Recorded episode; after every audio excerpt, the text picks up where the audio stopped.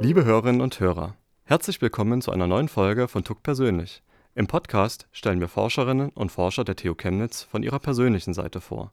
Mein Name ist Matthias Feesch und bei mir im Studio ist heute Prof. Dr. Markus Richter. Er ist seit dem 1. Februar 2019 Inhaber der Professur Technische Thermodynamik an der Fakultät für Maschinenbau der TU Chemnitz. Nach dem Maschinenbaustudium an der Ruhr-Universität Bochum forschte Richter mehrere Jahre an der Fakultät für Maschinenbau ebenfalls in Bochum. Während dieser Zeit promovierte er auch. Verschiedene mehrmonatige Forschungsaufenthalte führten ihn an das National Institute of Standards and Technology in Boulder, Colorado und an die University of Western Australia in Perth Seit Mai 2015 leitet er eine von der Deutschen Forschungsgemeinschaft geförderte Emmy-Noether-Gruppe und im Mai 2016 wurde er zum Juniorprofessor für experimentelle Stoffdatenforschung in der Thermodynamik an der Ruhr-Uni Bochum ernannt. Im Januar 2018 wurde Richter in das junge Kolleg der Nordrhein-Westfälischen Akademie der Wissenschaften und der Künste aufgenommen, bevor er jetzt 2019 den Ruf an die TU Chemnitz angenommen hat. Und jetzt ist er hier bei uns im Studio. Herr Richter, schön, dass Sie heute unser Gast sind. Ja, vielen herzlichen Dank, dass ich heute Morgen hier sein darf. Ja, bei so viel ähm, bewegter Vita kann man sich vorstellen, dass Ihr Zeitplan sehr dicht ist. Heute Morgen treffen wir uns zum Beispiel zum Podcast hier, aber wie sieht eigentlich ein typischer Morgen sonst bei Ihnen aus? Ich sag mal Rührei, frische Brötchen von Hahnbeck natürlich, ist direkt bei mir um die Ecke und guter Kaffee. Und ja, was passiert dann? Wenn ich damit fertig bin, laufe ich zur Uni, das ist ja dann nah etwa zehn Minuten und im Idealfall schaffe ich es dann davor noch Sport zu machen. Das klappt momentan leider nicht so gut. Was würden Sie sonst für Sport machen, wenn es gut klappen würde? Äh, ich glaube, ich würde so 30 Minuten joggen gehen mhm. oder Fahrrad fahren. Haben Sie schon eine gute Joggingstrecke hier gefunden in Chemnitz? Ja, also für mich als äh, Jogging-Anfänger äh, durchaus gut Richtung Stadtpark. Mhm. Ist erstmal machbar. Challenge ist dabei schon genug drin mit den Treppen. Ja. Sie sind ja auch in den äh, sozialen Medien sehr aktiv, vor allem auf Twitter teilen Sie Eindrücke aus Ihrem Forscherleben. Inwiefern bereichert die Nutzung sozialer Medien aus Ihrer Sicht das Forscherleben? Sehr gute Frage. Ich möchte vielleicht kurz mal darauf eingehen, wie ich überhaupt dazu gekommen bin, da ich soziale Medien privat eigentlich gar nicht so sehr nutze. Ähm, ich habe, glaube ich, vor zwei, etwa zwei Jahren eine äh, Weiterbildung über einen Graduiertenkolleg in Bochum gemacht mit dem NAVIC, das ist das Nationale Institut für Wissenschaftskommunikation. Und die haben erklärt, wie man Twitter recht ähm, zielführend für Wissenschaftskommunikation verwenden kann. Wie man zum Beispiel mit einfachen Mitteln kurzzeitig eine Publikation Open Access machen kann, die eigentlich gar nicht Open Access ist. Und ähm, ein anderer Beweggrund war, dass ich in Australien ja noch tätig bin, ähm, an der Universität in Perth. Und ähm, wir haben dort Projekte über den Australian Research Council, das ist sozusagen die australische deutsche Forschungsgemeinschaft oder die australische Forschungsgemeinschaft. Und da geht es sehr viel auch um Public Outreach. Die sind da vielleicht etwas anders gestrickt als wir in Deutschland. Und Twitter und was man über Twitter eben verbreitet, das ist tatsächlich dort ein Key Performance Indicator. Vermutlich, ob wir das jetzt alle gut finden oder nicht, wird das auch in Deutschland äh, vermehrt kommen oder in, auch in EU-Projekten. Und grundsätzlich, was da eben hintersteckt, ist natürlich irgendwo auch das Zwischenmenschliche, das, das Netzwerken mit Kolleginnen und Kollegen. Ähm, ich persönlich finde es auch ganz charmant, weil ich Vielleicht nutzen auch einige Studierende Twitter. Äh, und die haben natürlich dann die Möglichkeit auch mal zu sehen, was neben Forschung und Lehre oder insbesondere auch im Bereich von Forschung und Lehre, was wir über Twitter eben auch dann zeigen, ähm, ja, dann im Grunde genommen einen Einblick in unsere Arbeit bekommen, einen besseren Einblick in unsere Arbeit bekommen. Wir beobachten ja auch bei uns in der Presse- und Öffentlichkeitsarbeit eine vermehrte Zunahme, gerade von Forscherinnen und Forschern, die Twitter auch sehr aktiv nutzen. Wir führen auch eine Twitter-Liste, die über unseren Account abrufbar ist, die auch äh, monatlich äh, auch sehr stark zunimmt. Und auch aus unserer Sicht ähm, ist es eine gute Möglichkeit, um Reichweite gerade für Forschungsthemen zu erlangen, auch wenn, Sie haben es ja selber schon angesprochen, in Deutschland das eher noch etwas rudimentär ausgeprägt ist, im angloamerikanischen Raum schon, schon wesentlich weiter. Ähm, wie ist Ihr Eindruck? Bekommen Sie mehr Aufmerksamkeit für Ihre Forschung bei Twitter? Ist das was, wo, wo Kollegen Sie dann auch mal auf Tagungen drauf ansprechen, dass Sie da was von Ihnen erfahren haben, was Sie vorher noch nicht wussten über neue Projekte, beispielsweise über Ergebnisse? Das ist mir tatsächlich erst einmal passiert, dass ich auf einen Tweet von einem Kollegen angesprochen wurde wenn man ehrlich ist, die Community ist ja schon vergleichsweise klein, aber man hält sich doch stärker auf dem Laufenden und wenn man jetzt nicht gerade als Reviewer tätig ist, sieht man dann tatsächlich auch, was die Kollegen gerade aktiv machen. Das ist eine ganz gute Sache. Ähm, was ich tatsächlich merke, ist, es geht ja beim Publizieren nicht unbedingt nur darum, reine Zitations-, äh, also reine Zitate zu sammeln, als Zahl, sondern es gibt ja jetzt auch alternative Metriken, um die Qualität oder nicht, Qualität ist auch schon wieder schwierig, um an sich die, vielleicht nennen wir es Beliebtheit einer Publikation ähm, zu beurteilen. Und äh, wenn man sich diese Alti-Metrics anschaut, da habe ich doch einen deutlichen Zuwachs gesehen. Also schlichtweg einfach, jede Publikation bekommt deutlich mehr Klicks. Also mehr Leute sehen überhaupt das, was aus der Gruppe gekommen ist, was Neues vielleicht ist letzten Endes auch nicht immer die unmittelbare Interaktion so wichtig, sondern dass tatsächlich, dass es erstmal gesehen wird überhaupt. Ja. Sehen, gesehen werden ist auch ein gutes Stichwort, weil wir haben auch äh, sehr wohlwollend gesehen, äh, nachdem Sie Ihre Berufung auf Twitter mitgeteilt haben. Ähm, und Sie haben dazu noch geschrieben, Sie würden gerne einen nachhaltigen Beitrag zur Energierohstoffwende äh, leisten. Wie haben Sie das genau gemeint? Naja, aktuell befinden wir uns ja im Zeitalter einer Energie- und Rohstoffwende. Zuvor gab es natürlich schon, schon andere. Und als Thermodynamiker ist man ja schon in der Regel sehr eng auch mit der Energietechnik verknüpft, ähm, sodass einige Arbeiten naturgemäß durch diesen Zeitgeist ähm, motiviert werden. Als Beispiel mal zu nennen, was ja auch traditionsgemäß durch meinen Kollegen an der Professur ähm, Thorsten Urbanek und auch meinen Vorgänger Bernd Platzer beforscht wird oder beforscht wurde, ähm, ist eben der, der Einsatz erneuerbarer Energien, insbesondere zur Wärmeversorgung. Und zum Beispiel auch die zielführende Nutzung von überschüssigem Strom aus äh, Wind- und Photovoltaik. Naja, und hinzu kommt jetzt auch, was ich an neuen Forschungsthemen mitbringe. Ähm, wenn wir jetzt mal in dem Bereich Wärme und Kälte bleiben, da gibt es sogenannte Wärmepumpen und Kältemaschinen. Eine einfache Kältemaschine hat jeder zu Hause in Form eines Kühlschranks stehen. Da sind Arbeitsmedien drin. Diese Arbeitsmedien müssen eben hinsichtlich ihres thermodynamischen Verhaltens genau bekannt sein. Und das ist eben mein persönlicher Forschungsschwerpunkt, dass ich mich dafür interessiere, wie sich die unterschiedlichen Stoffe auf dieser Welt eben thermodynamisch verhalten. Genau, und wenn wir das jetzt noch schaffen, diese beiden Bereiche zielführend miteinander zu vernetzen, und da sind wir auch gerade dabei, und ähm, das auch in die Fakultät zu integrieren, und das funktioniert auch sehr gut und auch auf dem Campus, ich glaube, dann sind wir da schon gut aufgestellt, unseren Beitrag dort zu leisten. Das Thema ähm, Energieressourceneffizienz, um ein ganz aktuelles Beispiel zu nennen, war jetzt natürlich auch in der vergangenen Europawahl sehr präsent, wird vermutlich auch in den kommenden Wahlen eine ganz bedeutende Rolle spielen. Ähm, wo glauben Sie, werden wir da gesellschaftlich in den nächsten äh, 10 bis 20 Jahren stehen, was die technologische Entwicklung einerseits betrifft, aber eben auch die gesellschaftliche, gerade in diesem Bereich? Ja, das ist äh, in der Tat eine sehr interessante und zugleich auch ähm, schwierige Frage. Also Insgesamt befinden wir uns ja in einem wirklich schwierigen Spannungsfeld. Also hängt die Zukunft ganz maßgeblich von der Politik einerseits ab und, und wie Ökonomie und Ökologie am besten miteinander verknüpft werden können. Deutschland ist ein starker Wirtschaftsstandort. Und natürlich auch, inwiefern wir als Gesellschaft die eine oder andere unbequeme Entscheidung mittragen. Wir wissen auch, dass zum Beispiel die Politiker nicht immer der Meinung des Wissenschaftlers folgen oder den, den, den Handlungsmaßnahmen, die wir vorschlagen, auch wenn diese ja eigentlich auf Tatsachen basieren, ja, die wir auf der Suche nach der wissenschaftlichen Wahrheit gefunden haben. Aber eine Sache ist, glaube ich, ganz unmissverständlich klar, dass wir als Deutschland unsere Klimaschutzbemühungen steigern müssen, und zwar deutlich und vor allem auch schnell. Ähm, Beispiel Kohleausstieg bis 2030, das sind ja ungefähr zehn Jahre. Das wäre tatsächlich mal ganz plakativ gesagt, eine einfache Maßnahme gewesen. Und es klang ja auch nach der Veröffentlichung vom Bericht der Kohlekommission als beschlossene Sache. Jetzt lese auch ich und, und höre in den Medien, dass die CDU zurückrudert. Vermutlich, damit es genug Strom für die Elektromobilität gibt, weil wenn wir viel äh, elektromobil sein wollen, dann brauchen wir eben auch viel Strom. Also heißt es, ähm, dass wir die Kohlekraftwerke eben länger anlassen müssen sind ein guter Lieferant für elektrische Energie.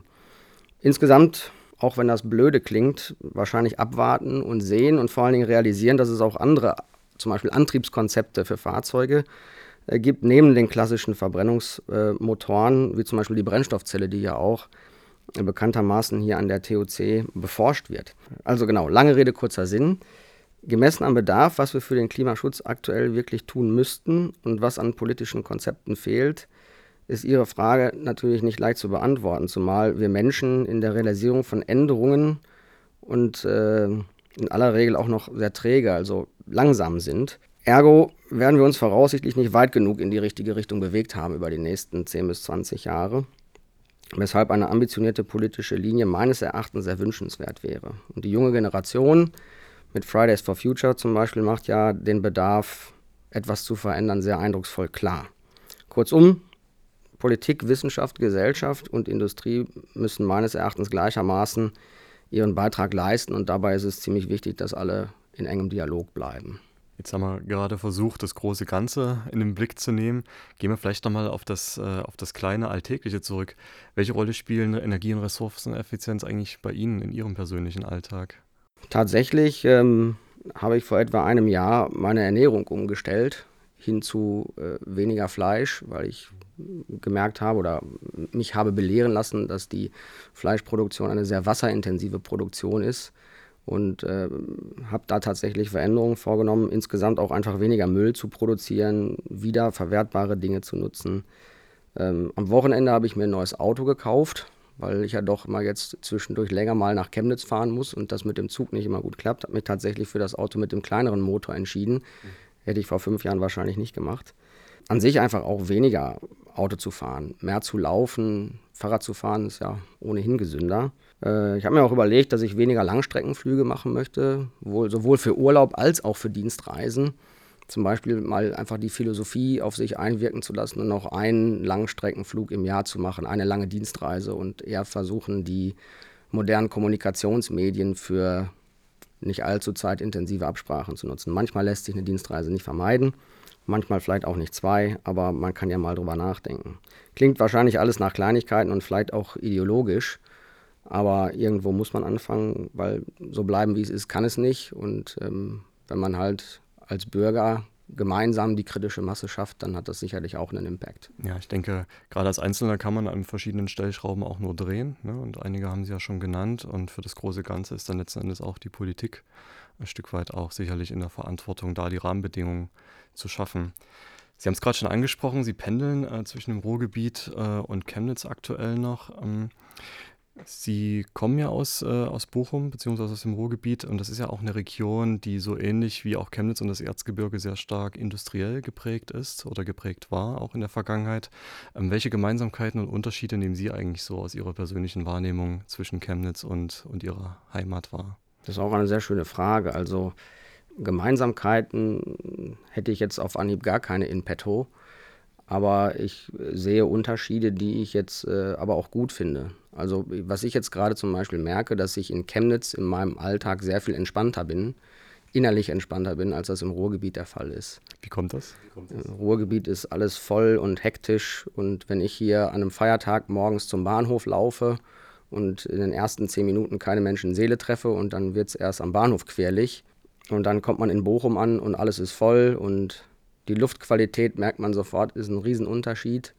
Auch wenn man im Ruhrgebiet schnell im Grün ist und das Ruhrgebiet durch Grün durchzogen ist und um, um, umringt ist, ähm, hat jetzt hier die umliegende Region doch schon eine andere Qualität. Das muss man, das muss man ganz ehrlich sagen. Ich habe auch hier die Menschen als sehr fröhlich, nein, nicht fröhlich, freundlich, wirklich freundlich und herzlich empfunden, wo mir manche Chemnitzer gesagt haben, das können wir irgendwie gar nicht verstehen zumindest die, die Locals, die ich getroffen habe. Aber es ist tatsächlich so, dass der Ton im, Ru im Ruhrgebiet, und das merkt man erstmal, wenn man mal, wenn man in einer anderen äh, Region in Deutschland jetzt länger unterwegs ist, dass der Ton im Ruhrgebiet doch etwas ruppig ist und die Herzlichkeit dann dahinter erst versteckt.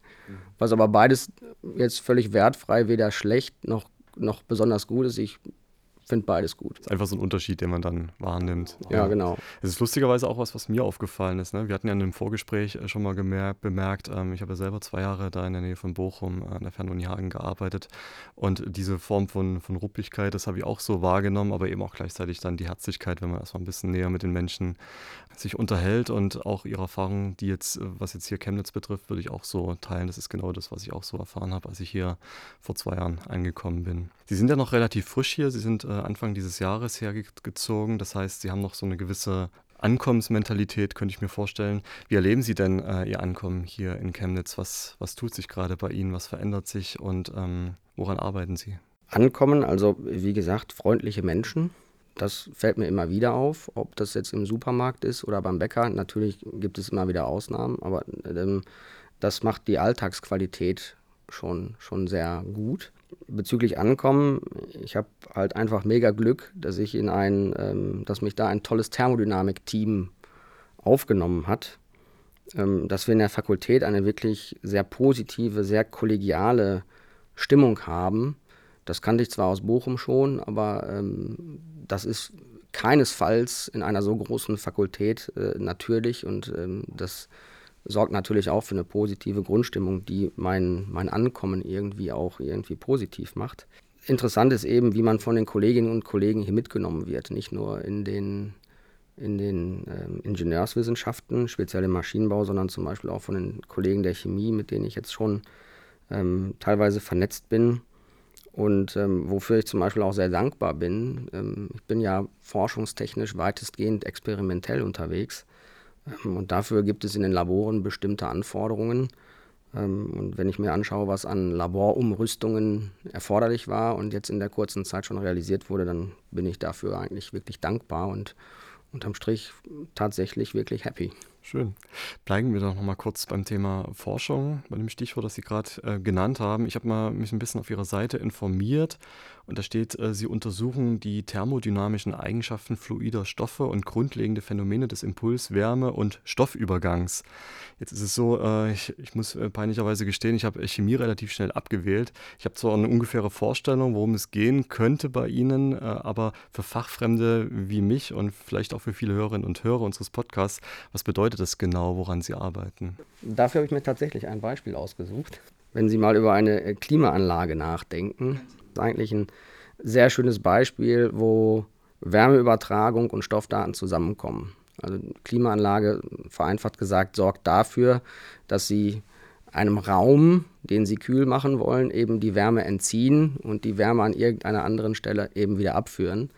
Ähm, das machen sie eben mit einem zum Beispiel Kreisprozess, bei einer Kompressionskältemaschine zum Beispiel. Und in diesem Kreisprozess ist ein Arbeitsmedium, ein sogenanntes Kältemittel bei einer Kompressionskältemaschine. Und diesen Kreisprozess kann ich nur auslegen, wenn ich jetzt das, das Verhalten, die Stoffdaten von diesem Medium genau kenne. Ähm, genau, dann kann ich den Kreisprozess berechnen, simulieren, modellieren und letzten Endes damit dann als technisches Gerät die Klimaanlage gestalten, konstruieren und dann auch aufbauen und hoffentlich dann für den Hersteller in Serie mhm. verkaufen. Okay, das war jetzt wirklich ein sehr eingängiges Beispiel. Ich hoffe, unsere Hörerinnen und Hörer denken jetzt immer, wenn sie an Klimaanlagen denken, gleichzeitig auch an Sie und die TU Chemnitz und die Forschung, die hier dazu betrieben wird. Wie kam es eigentlich äh, dazu, dass Sie sich gerade für diesen Fachbereich und für eine akademische Laufbahn äh, im Allgemeinen entschieden haben? Gut, ist tatsächlich beides miteinander verbunden. Ähm, das fing alles für mich an mit einer Hiwi-Tätigkeit in der Bochumer Thermodynamik bei Professor Wagner. Professor Wolfgang Wagner ist derjenige, der zum Beispiel ein sehr, sehr wichtiges Modell für Wasser gemacht hat. Also jedes Kraftwerk auf der Welt wird im Regelfall zum Beispiel mit, dieser, mit diesem thermodynamischen Modell, was die Stoffdaten von Wasser und Wasserdampf beschreibt, berechnet. Und das war einfach eine sehr, sehr gute Stimmung da, eine angenehme Atmosphäre. Die Tätigkeit hat sehr viel Spaß gemacht. Und dann habe ich mir gedacht, nachdem ich eigentlich gedacht habe, ich werde später mal Kraftwerke und Chemieanlagen bauen, nee, vielleicht bleibe ich doch an der Uni. Und tatsächlich hat mir Professor Wagner eine Stelle zur Promotion angeboten, womit mir dann die Möglichkeit gegeben war, bei seinem Nachfolger Roland Spahn ähm, zu promovieren, der in der Thermodynamik international auch sehr bekannt ist. Und so war ich da in einem Umfeld, was mich irgendwie gefördert hat, mir Spaß bereitet hat und ich mir dachte, Lehre und Forschen, vielleicht eher mit dem Schwerpunkt auf Forschen, aber nicht die Lehre zu vernachlässigen, mit jungen Leuten zusammenzuarbeiten, äh, die Interesse an der Thermodynamik haben, das finde ich richtig gut. Ist auch sehr, ein sehr großes Privileg, dass das jetzt tatsächlich für mich beruflich so geklappt hat und ich das an der TU Chemnitz jetzt dauerhaft ähm, so machen kann. Und Thermodynamik ist, glaube ich, der Knackpunkt, warum ich das so interessant finde, weil man dort die Thermodynamik als allgemeine Energielehre ist ja schon irgendwie ein ingenieurwissenschaftliches Fach. Wir nennen das auch hier technische Thermodynamik. Ähm, aber ist natürlich auch eng mit der Physik und der Chemie verknüpft. Ähm, viele Kolleginnen und Kollegen im Ausland äh, kommen eigentlich aus der Chemie oder aus der Physik, die das dort unterrichten und daran forschen. Und das Schöne ist, dass sich ja, der Praxisbezug einerseits, aber auch noch der Bezug zur Grundlagenforschung in der Thermodynamik wirklich sehr schön vereinen. Also, ähm, wenn man sich jetzt überlegt, wir wollen einen Kohleausstieg machen und brauchen möglicherweise zur Versorgung des Landes mit elektrischer Energie versorgungssicher äh, eine andere, einen anderen Primärenergieträger oder eine andere Quelle. Mit, mit erneuerbaren Energien das weitestgehend abzudecken, können wir sicherlich auch, ist auch wünschenswert. Thema Versorgungssicherheit schwierig. Jetzt kann man sich überlegen, vielleicht machen wir das übergangsweise mal mit Erdgas. Und da plant man ja zum Beispiel auch, ähm, das Erdgas einerseits über eine zweite große Pipeline aus Russland zu holen, die Nord Stream 2. Da muss man zum Beispiel auch die ganzen Eigenschaften von dem Erdgas kennen. Äh, nicht nur um die Technik auszulegen, sondern um auch mal irgendwann jemanden für die Lieferung bezahlen zu können. Und gleiches gilt, wenn man das Erdgas flüssig macht. Ja, also stellen Sie sich mal vor, ähm, dass, dass ein Liter flüssiges Erdgas, also eine, eine PET-Flasche Sprudelwasser, ähm, entspricht gasförmig 600 PET-Flaschen.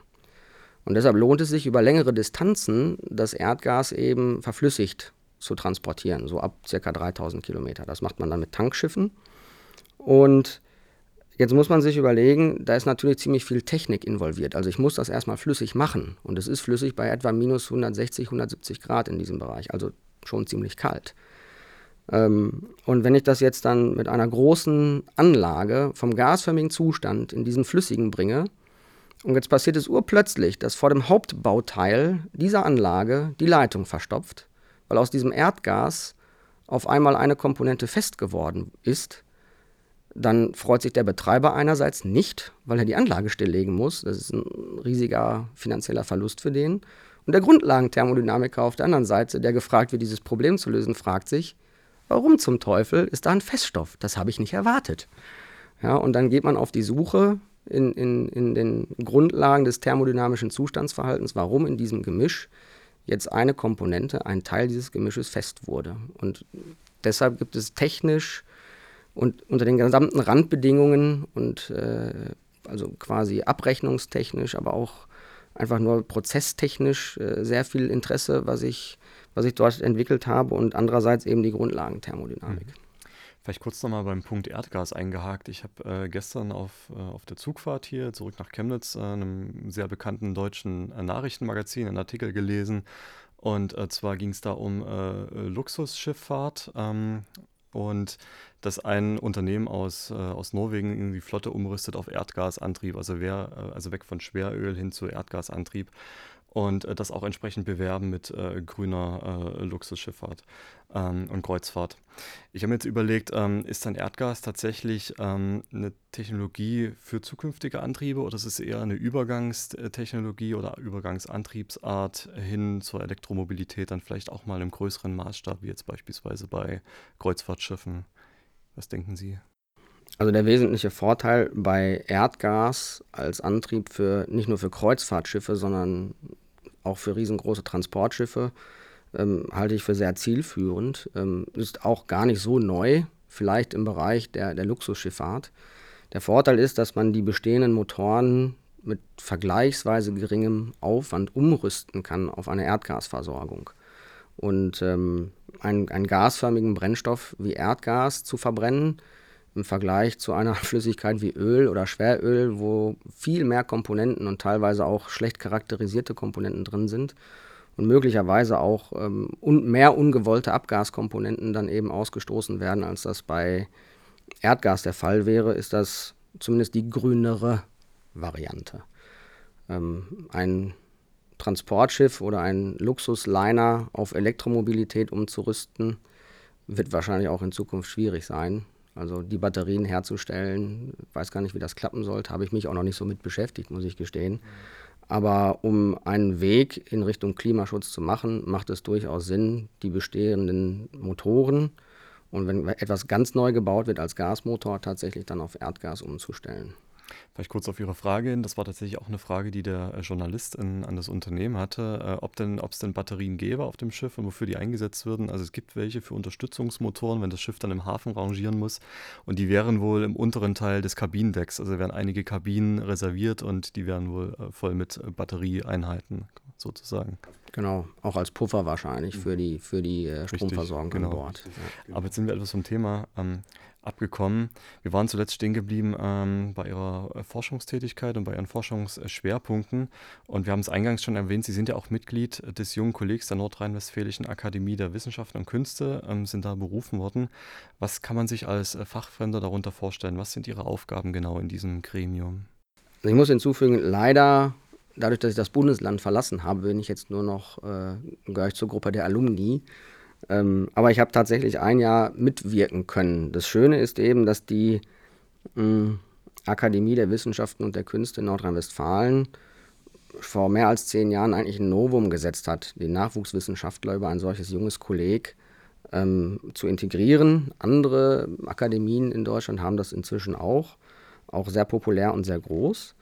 Ähm, der Vorteil oder das Schöne, was es den Nachwuchswissenschaftlern ermöglicht, ist, dass man zum Beispiel an den Klassensitzungen, sogenannten Klassensitzungen der unterschiedlichen, zu den unterschiedlichen Themen teilnehmen kann. Also die Klasse der Naturwissenschaften, die Klasse der, der Ingenieur- und, Wirtschaftswissenschaften oder so etwas.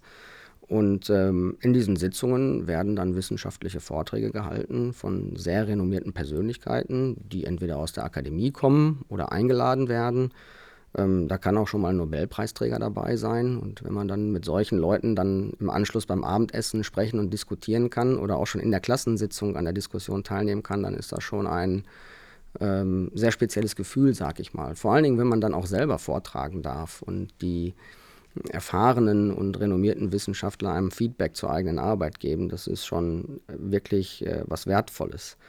Hinzu kommt, dass das junge Kolleg in Arbeitsgruppen eingeteilt ist, die sich ein Thema auswählen und das dann zwei bis drei Jahre bearbeiten. Ähm, da war ich zum Beispiel an der äh, Arbeitsgruppe Wissenschaftskommunikation beteiligt. Die wurde neu gegründet, gegründet und die, die läuft auch nach wie vor. Und ähm, weil ich das Thema irgendwie Energiewende vorgeschlagen habe, hatte ich auch äh, das Vergnügen, im letzten Jahr den sogenannten Forschungstag ähm, organisieren zu dürfen, natürlich mit einem, mit einem Kernteam zusammen. Und Forschungstag heißt eben, dass man im Rahmen von Vorträgen, Podiumsdiskussionen ähm, mit der Öffentlichkeit ein Thema wirklich diskutieren kann. Und wir haben das gezielt genannt, ähm, Energie, nicht einfach nur Energiewende, sondern Energie, Bindestrich, Wende zur Nachhaltigkeit. Wir hatten da auch ein Kunstprojekt, ähm, was, was dazu gelaufen ist, was dann auch nach den eigentlichen Vorträgen und Diskussionen äh, via Vernissage dann eröffnet wurde. Das war eine wirklich äh, sehr, sehr schöne Veranstaltung. Wir hatten da, glaube ich, fast 400 Teilnehmer. Äh, Keynote Speaker war der, der Chef der Wirtschaftsweisen in Deutschland, Professor Christoph Schmidt, der an der Ruhr-Universität auch ähm, Professor ist und das Leibniz-Institut in Essen leitet. Und wenn man dann in den Vorgesprächen mit solchen Persönlichkeiten redet und äh, dann in Podiumsdiskussionen mit denen zusammen diskutiert, neben denen steht, die Moderation äh, hat. Das ist schon eine wirklich, wirklich tolle Erfahrung, die einem ohne weiteres wahrscheinlich so nicht äh, zuteil käme. Mhm.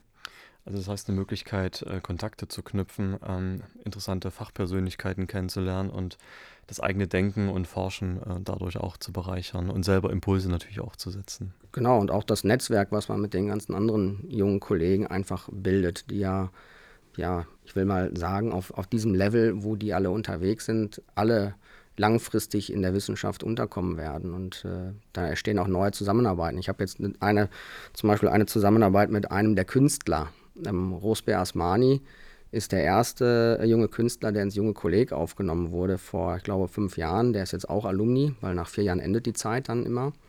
Ähm, seinerzeit von Svenja Schulze ähm, ins junge Kolleg berufen worden, die ja. Nordrhein-Westfälische Wissenschaftsministerin, oder?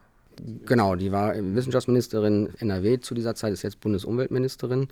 Und ähm, der beschäftigt sich mit, mit Kunst, die auch eine enge Anknüpfung an die Technik hat. Und da wir vielleicht auch vom Typ Mensch uns irgendwie gut verstehen, quasi auf einer Wellenlänge sind, ähm, wollen wir jetzt tatsächlich auch ein kleines Kunstprojekt hier nach Chemnitz holen, was eben auch mit unter anderem Wärmeübertragung, mhm. wie soll es anders sein, äh, zu tun hat. Und wenn alles glatt geht, äh, wird man vielleicht in einem Jahr oder innerhalb der nächsten ein bis zwei Jahre da ein Ergebnis von uns beiden hier in Chemnitz sehen. Mhm. Können Sie schon ein bisschen mehr dazu sagen? Ja, ich, ich würde jetzt mal allenfalls versuchen, einen Teaser zu setzen. Äh, das ist, steckt alles noch in den Kinderschuhen. Aber es geht im Wesentlichen darum, wenn Sie sich eine Kunstausstellung mal vor Augen halten, dann sind die ganzen Exponate doch natürlich durch Beleuchtung, müssen durch Beleuchtung ganz besonders in Szene gesetzt werden. Und ähm, das erfordert natürlich viel elektrische Energie. Jetzt kann man sich überlegen, oder die Überlegung ist jetzt erstmal, das Exponat an sich überhaupt durch Wärmeeintrag sichtbar zu machen. Ähm, aber das mit der bereits vorhandenen elektrischen Leistung oder der vorhandenen Wärme in dem Raum, in dem Ausstellungsraum. Also dass ich nicht noch zusätzlich Scheinwerfer ausstellen muss, um das Exponat zu aktivieren oder in Szene zu setzen.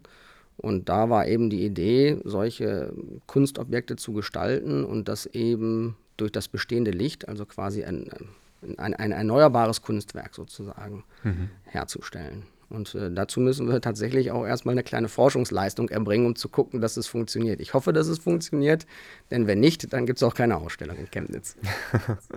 also eine Verknüpfung von Kunst und Wissenschaft genau, hier in Chemnitz. Ja. In Chemnitz ist auch ein gutes äh, Stichwort. Was waren damals eigentlich ausschlaggebende Gründe für Sie, ähm, den Ruf hier an die TU Chemnitz anzunehmen? Also es war, das ist ja jetzt auch schon eine ganze Weile her. Ähm, es war tatsächlich so, ich fange mal ganz von vorne an. Ich habe die äh, Ausschreibung nicht zur Kenntnis genommen, weil die in den Medien, wo ich reingucke, etwas versteckt war. Dann ist sie mir doch Gott sei Dank zugespielt worden. Ich habe es noch geschafft, mich auf den letzten Drücker zu bewerben, habe dann lange nichts gehört und auf einmal kam dann die Einladung zum sogenannten Vorsingen. Da habe ich mich sehr darüber gefreut. Und was ich dann gemacht habe. Vorsingen heißt so eine Art ähm, Probevorlesung genau, zu halten. Genau, das ist dann Probevorlesung, wissenschaftlicher Vortrag und dann das Gespräch mit der Berufungskommission. Und ich habe Folgendes gemacht. Ich habe meinen Vorgänger, den Bernd Platzer, angerufen, äh, mich als Kandidat geoutet und gefragt, ob ich mir die Professur, den Lehrstuhl mal ansehen könnte. Und der hat mir das auch ermöglicht.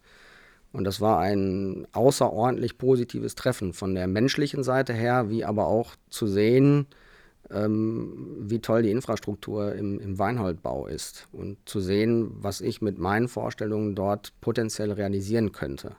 Dann kam ja im nächsten Schritt, zwei, drei Wochen später, das sagenumwobene Vorsingen und äh, das war jetzt nicht mein erstes. Und ich habe also bis zu diesem Zeitpunkt es noch nie erlebt, dass eine Berufungskommission so ja, wohlwollend, vernünftig und offen behandelt und freundlich.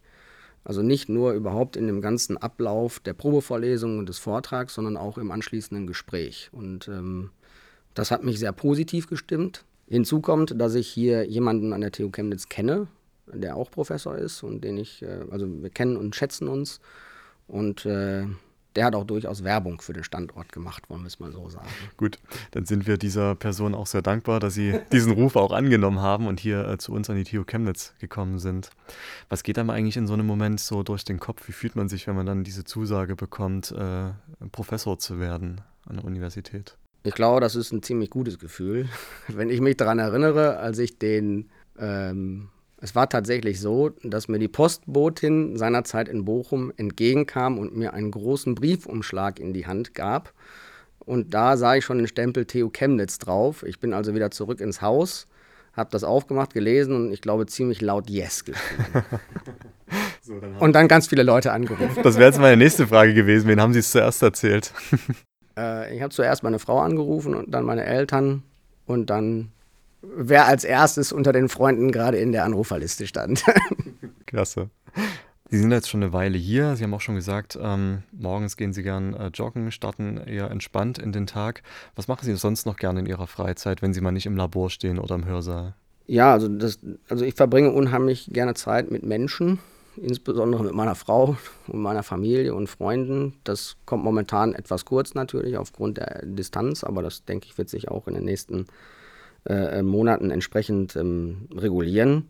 Ansonsten, auch wenn ich etwas äh, korpulenter unterwegs bin, ist es nicht so, dass ich dem Sport abgeneigt bin. Ich gehe durchaus gerne Fahrrad fahren und wandern, was sich hier äh, in, der Umge in Chemnitz und Umgebung sehr gut ähm, machen lässt und insbesondere Reisen, ähm, andere Länder und Kulturen kennenzulernen, andere Menschen kennenzulernen. Ähm, das interessiert mich sehr. Was ist Ihr nächstes Reiseziel? Nicht Freiberg, sondern Freiburg. Mhm. und äh, dann äh, tatsächlich Schottland mhm. zum Wandern.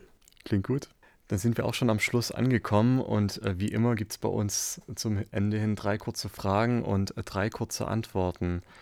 Beginnen wir mit der ersten. Ähm, die lehnt sich auch ein bisschen an das an, worüber wir schon gesprochen haben, nämlich äh, die Energiequelle der Zukunft. Aus Ihrer Sicht Wind, Wasser oder Kernfusion? Darf man auch zwei sagen? Natürlich. Dann Wind und Wasser. Wind und Wasser, okay. Wasser braucht man zumindest auch zu Kaffee oder Tee, deswegen die nächste Frage. Tee oder Kaffee? Kaffee. Und Ihr Lieblingsessen? Äh, definitiv Mamas Bratkartoffeln. Ähm, und zum Nachtisch definitiv eine Rosinenschnecke vom Hahnbeck. Was macht Mamas Bratkartoffeln so besonders und unverwechselbar? Das weiß ich auch nicht. Die macht das einfach mit einer, weiß ich nicht, wahrscheinlich gehörigen Portion Liebe. äh, weiß ich nicht, die sind mein Favorite seit meiner Kindheit, da geht auch nichts drüber. In diesem Sinne, Herr Richter, danke, dass Sie heute unser Gast waren. Danke ebenso.